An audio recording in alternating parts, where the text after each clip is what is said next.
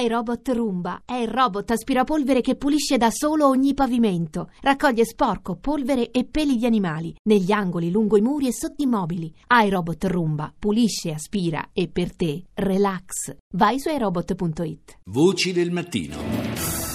Le 6.39 minuti 19 secondi, ancora buongiorno da Lorenzo Opice e benvenuti a Voci del Mattino.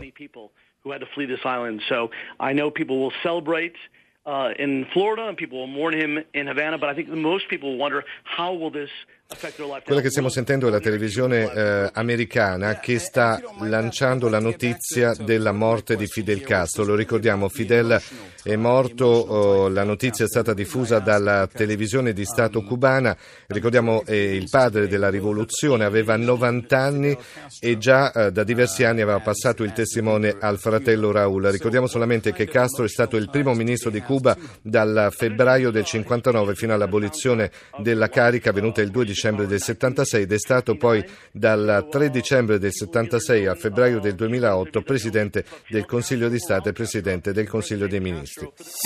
Voci del mattino.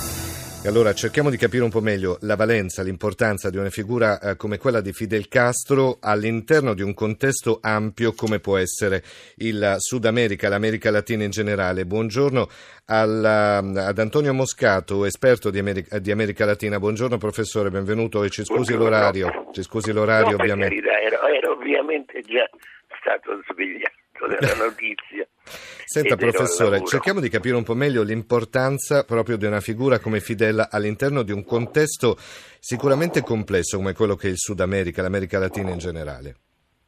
Beh, in effetti il momento che ha scelto per, per andarsene a 90 anni, è l'ultimo, eh, diciamo, è, è tragico per Cuba perché eh, si è indebolito fortemente il, il sostegno che poteva ricevere dal Venezuela, eh, c'è una crisi profonda eh, del, del gruppo dirigente brasiliano eh, che era quello con maggiori disponibilità di risorse e alla vigilia dell'entrata diciamo, nella carica di Presidente degli Stati Uniti di Donald Sì. Trump, quindi, quindi, eh, che ha preannunciato di tutto, ma diciamo, qualcosa di male potrà sempre fare. Eh, Fidel era stato eh, moderatamente scettico rispetto all'incontro con Obama, aveva ricordato sempre eh, diciamo, le ragioni di fondo di Cuba e eh, d'altra parte lo stesso Obama aveva ammesso l'inutilità dell'embargo, però l'embargo Certo. non era stato tolto sul serio e quindi rimane ancora e certamente non sarà facile che un'amministrazione repubblicana lo tolga. Ecco. Mentre nel, continente o latinoamericano a, sud diciamo, di Cuba eh, diciamo, il il quadro è cambiato profondamente. Ecco, professor Moscato, siamo anche collegati adesso con la nostra corrispondente da New York che è Giovanna Botteri. Buongiorno Giovanna. Buonanotte, buonanotte, Buonanotte per, per voi, buonanotte, sì hai ragione, per noi è giorno. Notizia questa di Fidel che negli Stati Uniti ha subito avuto risalto immediato perché stiamo vedendo anche la- le televisioni americane e come stanno trattando l'argomento. E, mm, io sono stata assieme ai colleghi americani qualche mese fa a Cuba durante la storica visita di Barack Obama, il primo presidente nordamericano eh, che andava in visita eh, a Havana. Ed è stata eh, una visita assolutamente incredibile, storica, che in qualche modo ha, ha segnato, ha voltato, eh, ha voltato una pagina, quella pagina che proprio Fidel aveva cominciato a scrivere con la grande rivoluzione cubana, quando assieme a, a Che Guevara e gli altri combattenti iniziò la lunga marcia verso, verso l'Havana per eh, quella che sarebbe diventata Sì. la rivoluzione cubana e la liberazione dell'isola dal Da- eh, dittatore Battista, sudamericano eh, Battista. È stato eh, un periodo,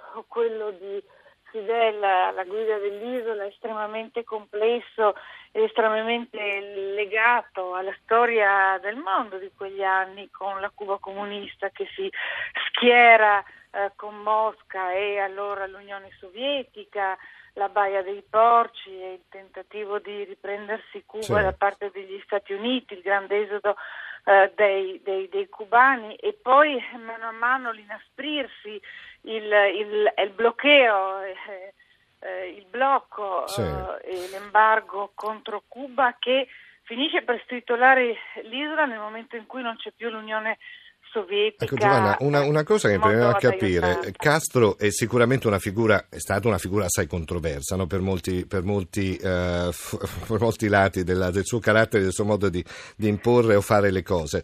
Negli Stati Uniti nell'ultimo periodo invece come veniva letta una figura come quella di Fidel? Allora, eh, gli Stati Uniti hanno avuto eh, un vissuto molto diverso di Cuba giustamente man mano che, eh, che il tempo passava.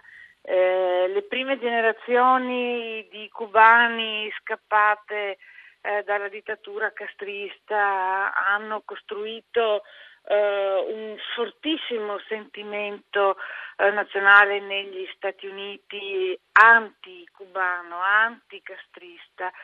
Eh, e poi è, è, è, naturale tutto quello che è successo, la gente che, che scappava, eh, il balseros, i racconti eh, di, di, chi riusciva a scappare, le prigioni, la, eh, la persecuzione nei confronti degli eh, oppositori e, e, in qualche modo tutto questo si è andato pian piano eh, affievolendo col tempo, al punto che è stato possibile per Barack Obama che è nato dopo, dopo, la rivoluzione cubana, dopo la presa del potere da parte di Castro, in qualche modo dire è passata della storia, è passata per noi, è passata per loro, possiamo, possiamo guardarci negli occhi visto che eh, viviamo da una parte all'altra di, di un braccio di mare è veramente un braccio di mare che ci eh, che, ci,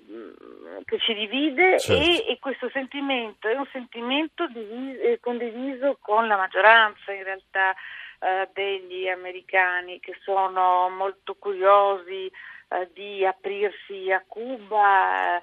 Eh, non vi dico il momento in cui hanno cominciato a riaprire linee aeree, traghetti e possibilità di andare a Cuba come eh, gli americani hanno approfittato dell'occasione per visitare l'isola, per certo. andare nell'isola e in realtà anche i giovani cubani, le seconde e terze generazioni che sono nate negli Stati Uniti, che non hanno mai visto uh, l'isola, che non hanno mai visto una parte della, della famiglia, insomma si è immediatamente rinsaldato un uh, un legame e questo naturalmente ha contribuito in qualche modo ad avvicinare anche queste, uh, queste due realtà. Uh, adesso la maggioranza degli americani è favorevole all'apertura verso Cuba e alla fine sì, perché è un po' cambiato il tutto. I suoi, detrattori, certo, I suoi detrattori lo hanno sempre considerato un po' un nemico dei diritti umani, mentre i suoi sostenitori un liberatore, no? anche da,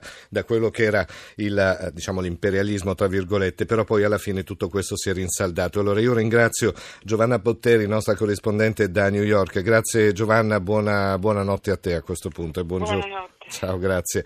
E saluto anche il professor Antonio Moscato che è ancora in linea con noi. Io la ringrazio. Sì, volevo, volevo sì. sottolineare una cosa, che il sostanziale consenso di cui Fidel Castro ha goduto, eh, molto maggiore di quello del fratello, eh, è legato al fatto che eh, a Cuba eh, perché apparso sempre il difensore del, eh, dell'indipendenza nazionale, capace di sfidare prima gli Stati Uniti, ovviamente come è noto, però anche l'Unione Sovietica, cui, a, a cui, di cui veniva presentato come un fantoccio, ma da cui non a caso ha saputo sganciarsi prima del crollo tre o quattro anni prima del dal 1986-87. Sicuramente figura che ha segnato come dire, la storia di quella parte del mondo e che ha segnato, se vogliamo, anche i rapporti internazionali. Quello va riconosciuto certo. indubbiamente a Fidel Castro, che ricordiamo è morto a Cuba a 90 anni. La notizia è stata diffusa